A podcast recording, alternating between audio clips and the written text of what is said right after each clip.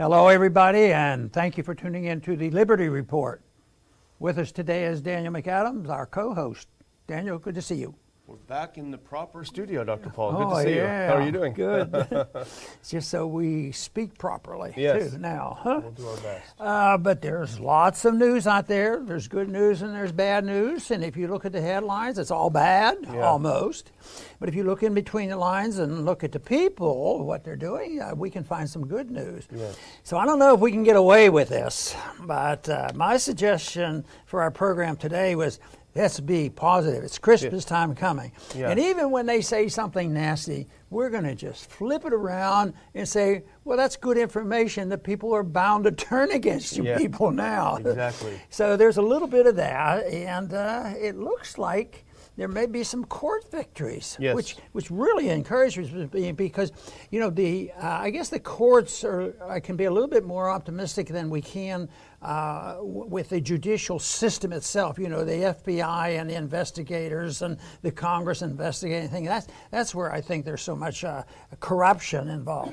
But anyway, we have some good news, and I want to start off with an article written by our colleague, you know, Adam Dick. Yeah. He's writing about this, and this is this has to do with quietly, you know, what's going on here. This is judicial stuff. Yeah. 10 states have been complaining about this, and there is a ruling, and the medical mandates on medical workers. Yeah, yeah. Boy, that's the most disgusting thing. I get the stories all the time that people have lost their jobs and they've sacrificed so much.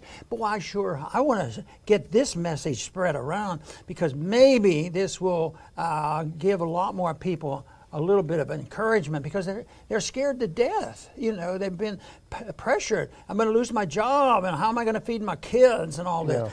But you know what? Even though these courts are moving in our direction, the bureaucracy is even going to move slower. But anyway, there was a ruling that went our way that said that they could not force these or threaten them that they'll lose their jobs if they don't get their vaccine. Yeah. You know, the vaccine mandate, the authoritarian approach to working for a healthier society. What nonsense. Yeah, it is. And let's put up that first clip just to show you. This is Adam's piece that he had in that we put in last night. And this is Judge Matthew Shelp, U.S. District Court for Eastern District of Missouri. He issued a preliminary injunction, an order of preliminary injunction, barring the U.S. government from implementing and enforcing Biden's mandate enacted via Centers for Medicare and Medicaid Services.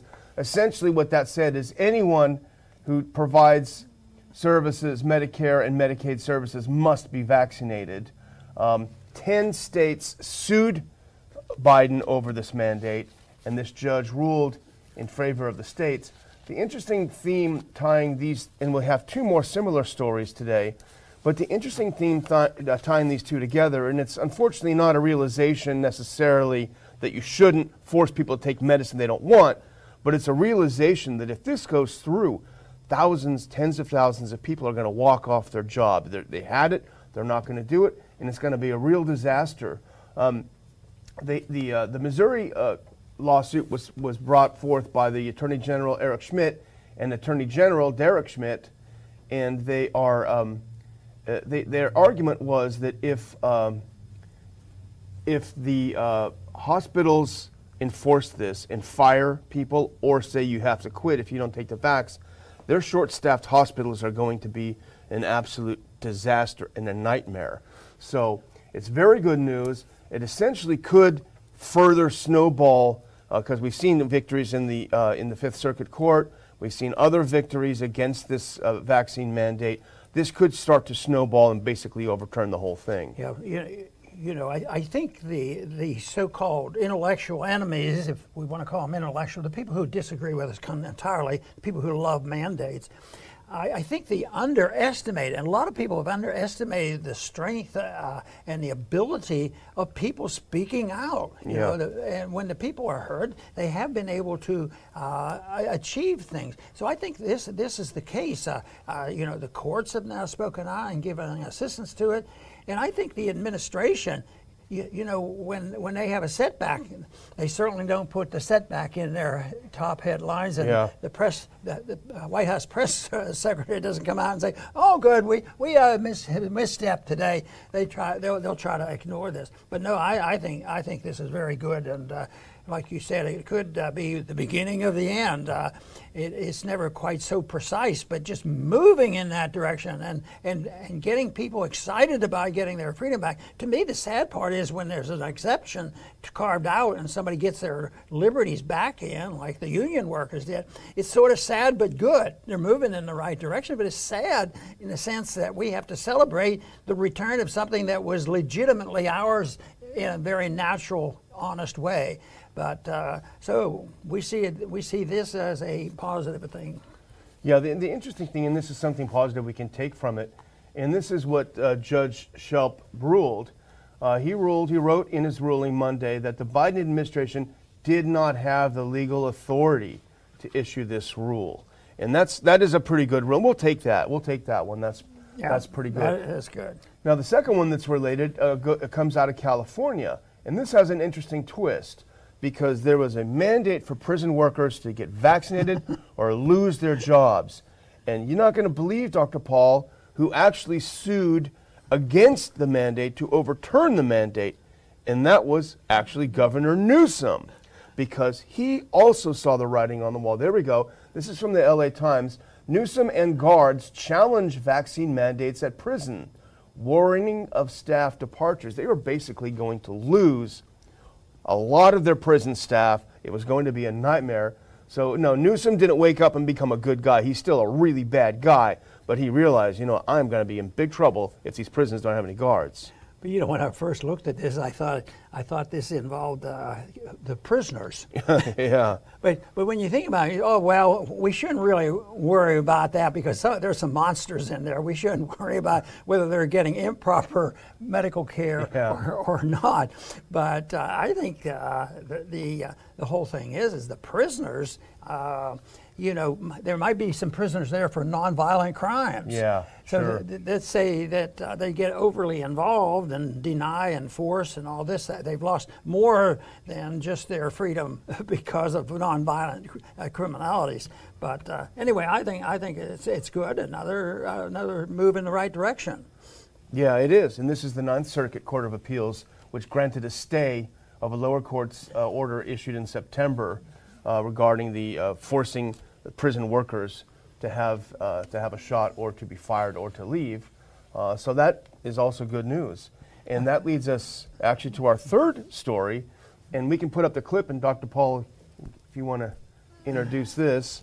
Oh, yes, the White House, and I mentioned this a little while ago because I thought it was so important, is that when something goes against them, they're not going to put it in their headline. So this headline is, White House quietly delays vaccine mandates as another federal judge objects. So they had to go along. There's a point where they have to back down when the people speak out, and it looks like they'll back out. There's still a little bit of respect for a court order. Unfortunately, there are so many bad court orders that it's not always good. But in this case, it's moving in the right direction, and I think this is very good. It's pretty neat. Yeah, it is. And let's do that second. This is a clip of a tweet from ABC News, because again, this is the same theme. It's the realization that these mandates are going to destroy the economy and destroy the country. This is from ABC News. The White House is telling federal agencies they can hold off on suspending or firing federal workers for not complying with the vaccine mandate until after the holidays. And in fact, I think it's going to be delayed for a bit of time after that. And every day that it's delayed, I think the momentum comes in our favor. It will. People will say, "Hey, do I smell freedom out there?" Yeah. It seems to be pretty good. This idea, the principle that really annoys me, is that too many people accept the idea that to have freedom, to be safe and get good medical care, you have to sacrifice your liberty. So if you want protected against COVID, you have to sacrifice your liberties. I heard so much of that stuff after 9/11. And of course, after 9/11, the American people did suffer with the Patriot Act. So anytime they think they're going to get safety and security, good health, or safety from, you know, a foreign invasion, it's done. The trade-off is just terrible. You do not have to give up your liberties to be a free person. And that's a contest that goes on endlessly, because they can make a pretty good case for, well, under this case, you need to do it because the majority now might do this and might do that, so therefore we have to take away some liberties of all the people in order to protect their freedoms. You know, it's nonsense. Yeah, and I think the other message to people is, you know, hold the line. You're winning, and we certainly feel for people that have lost their jobs. Hope they get them back when this is overturned. But the people that are resisting, you can peacefully resist this unconstitutional, immoral, and unlawful forcing of people to take medications that they admit are not vaccines, because they don't block against transmission or infection, and they don't really do that well against even getting sick. We're talking about, I think in Germany, half the people in hospitals have double vaccines, in Israel and elsewhere. So they don't even do a good job at that. Forcing people to take something that they don't want is a losing proposition ultimately. And the wheels turn slowly, I think, Dr. Paul, but they do turn. Well, I think this comes up, like after 9/11, it was very clear what happened, and people, I think, were more willing because they could see a danger hitting home. But in the case of this, it gets more complex because it's the principles of liberty and how do you distribute good medical care, and it's real easy to say, well, in medicine, you have to have science do this. You're just a patient. You can't do this. You can't make up your mind. And we have to look toward the experts. And we have people in our government who's been in the bureaucracy for years and years, and they are so good that they make a lot of money giving out all this advice. So therefore, we'll look to the bureaucracy, and then we have even doctors in the bureaucracy, you know, saying that they have an absolute monopoly control over science. And I think that's where the sacrifice is wrong, and that people should, the common person, and I listen to them as a doctor, the patient, because, you know, home care, even from my parents, I still hear words of wisdom coming my parents or my grandparents, and for a doctor to write that off and say, no, I'm going to the government, I'm going to read the regulations, and I'm going to do this and that, and if the government says you have to have a vaccine, it must be so, and it has to be everybody.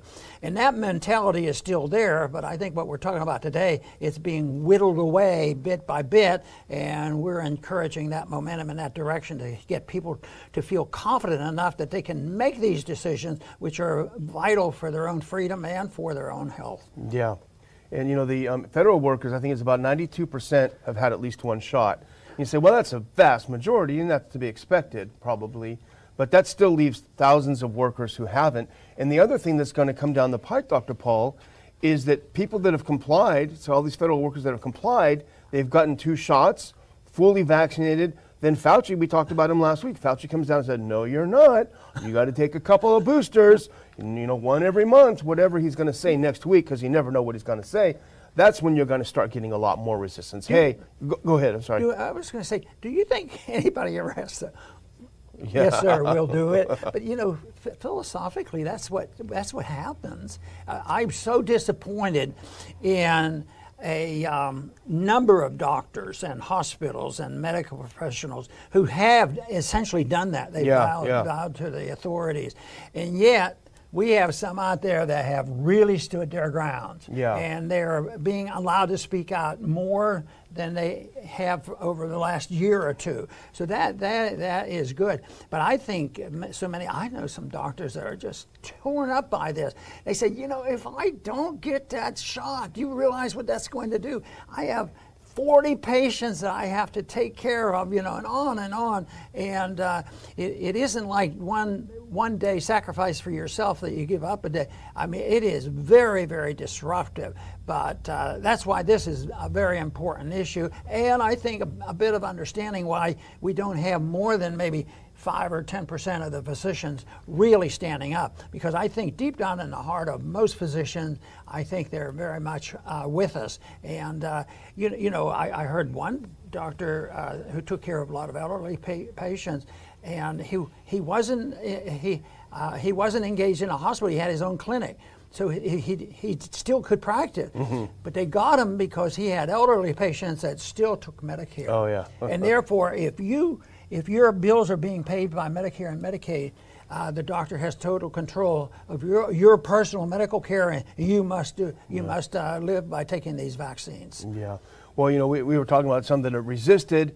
Before the show, we talked about Jeff Tucker's terrific review of Scott Atlas's new book. Now, that's someone who sacrificed a lot, and we're not going to talk about it today necessarily, but hopefully, I mean, we'd love to have the doctor on. Maybe we'll look into seeing if he'd join us and talk about his book. I think we're going to work on this. Yeah, I think we definitely will. But talk about someone who resisted and had the courage and withstood the slings and arrows of literally everyone. You talk about sacrifice. I'm always interrupting with you. No.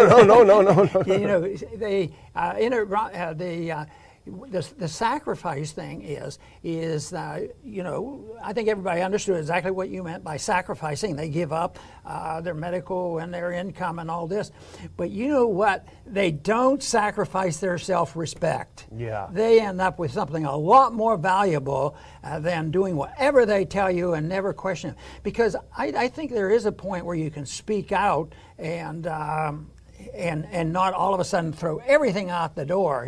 You can speak out, and there is a place where sometimes it gets a little fuzzy because they don't know. If I say this, what's going to happen? Yeah. And of course, we've seen some horrible examples of just making statements, and young nurses and doctors and women and men who have done this and have lost a lot. But we want to continue to work on trying to change people's minds on this, that medical care can be provided in a much more superior way through a private voluntary system, rather than assuming that the bureaucrats know more than the non-bureaucrats who believe in good medical care. Yeah, and that Jeff Tucker review is up at ronpaulinstitute.org. Right. If people want to read that, we've reprinted it from Jeff's Brownstone Institute. Let's go to the next topic, and this is something that you're a lot more of an expert than I am in, but we were both fascinated by it. Let's put up this next clip. Now, this is from RT, and it's interesting because it's a Russian doctor, Anatoly Altstein. He's a virologist, and he was instrumental in the creation of their vaccine that they use, the Sputnik V vaccine that they use, and he has an interesting point. New Omicron variant could spell the end for COVID-19 pandemic. And let's do that next one, because here is a quote from the doctor. He says, "We already see Omicron has many mutations, more than Delta, more than 30,000 in a single gene of its spike protein. This is too many, and it means the virus has an unstable genome.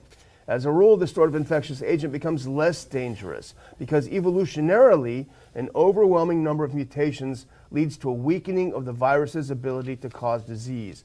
This is something we've always known, but no one has talked about it for the past year. Yeah.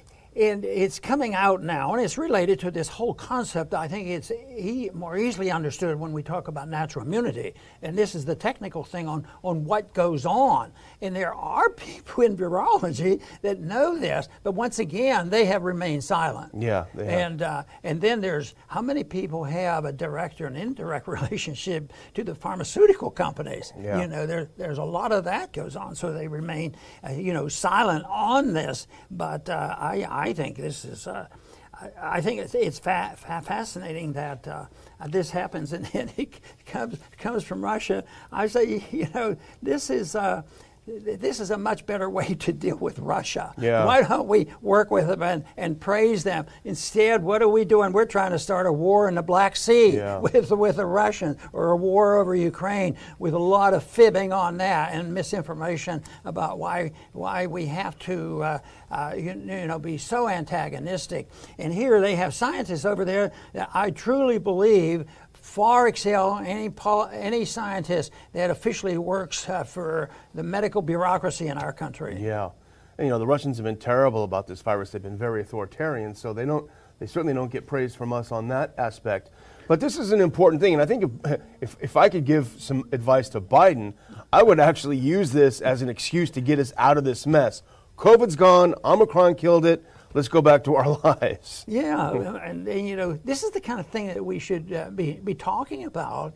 There's just no reason why it always has to be the confrontation. And like you say, the authoritarians are on both sides. You know, even if the majority of people in both countries that are antagonistic toward each other, there's always the authoritarian group, and they always have a greater motivation to be in charge, and they weasel their way into power, and I think that happens in all the societies. And, you know, it's a little risky comparing, you know, those principles with our country with the truly well-known authoritarians, but the principle is the same. People weasel their way in, they get control of this. I mean, if you think of who the leader is, the big leader is in the House of Representatives. I mean, it's I think it's very evident of what people are willing to do for power, and this to me is the essence of it. And the majority of the people, I still believe in the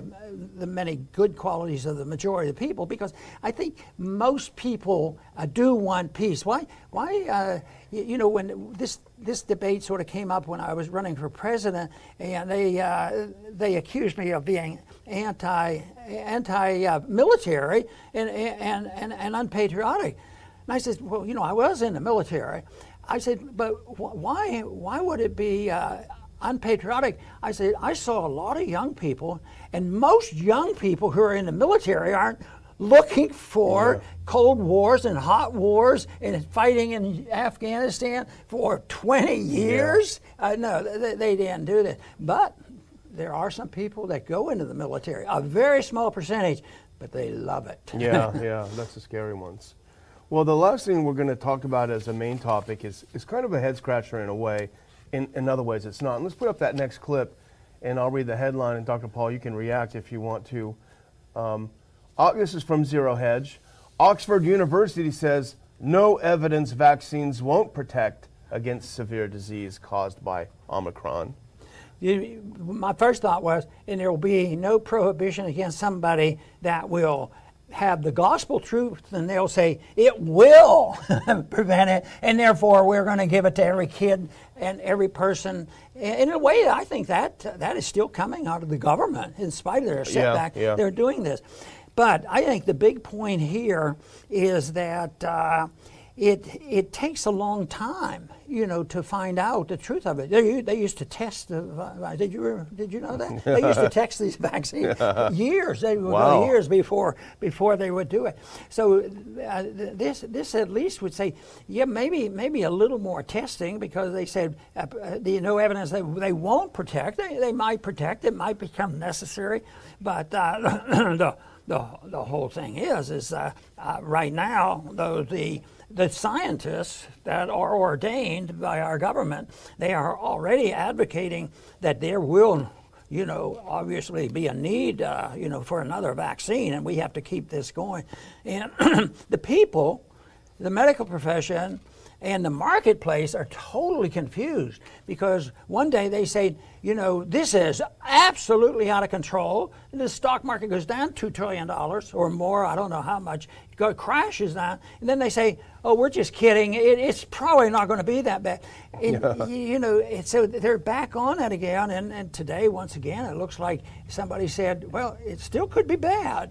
You know, they shouldn't even be in the business of doing that. We should have medical research and doing this and have trustworthy sources.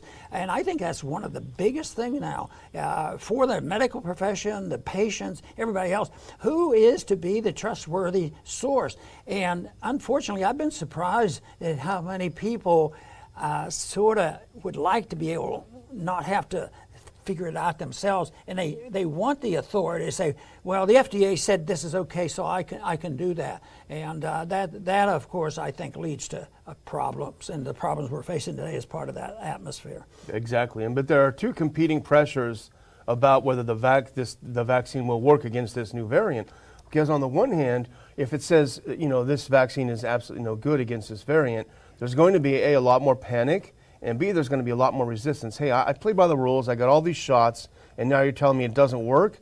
You mean these things mutate? I'd never heard of that before because I watched the mainstream media.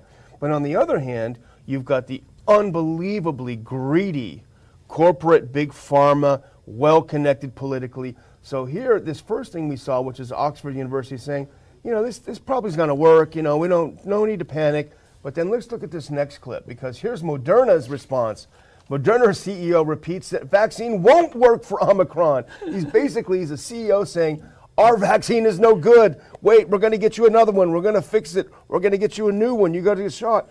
And I think at some point, Americans and people around the world are going to say, you know, this is bogus. This is, we look at their profits. We look at what they've done. We look at their greed. We look at their revolving door. We read RFK Jr.'s book, which everyone should read, on Fauci and his connection to Big Pharma and the big bucks that they make from Big Pharma. And they say, no, this is enough. We're going to get rid of this corporatism that's costing who knows how many thousands of lives. You know, I think today we've talked a lot about how they look at these viruses and what they have identified and what it really means. And that's very, very important, because that's ultimately should help us decide or anticipate what's going to happen.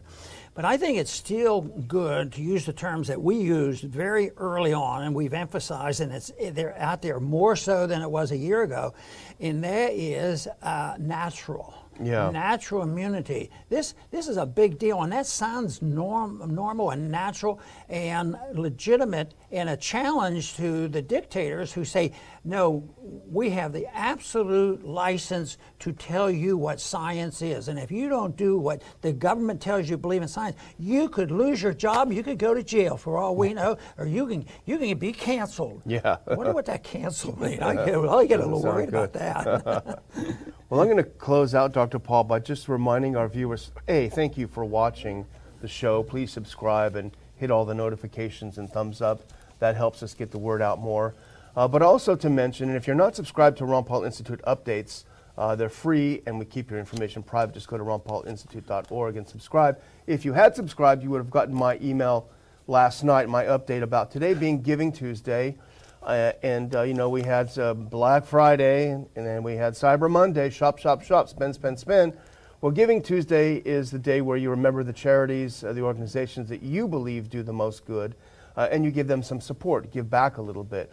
So we appreciate your support, and certainly on Giving Tuesday, but we also want to give something back to you.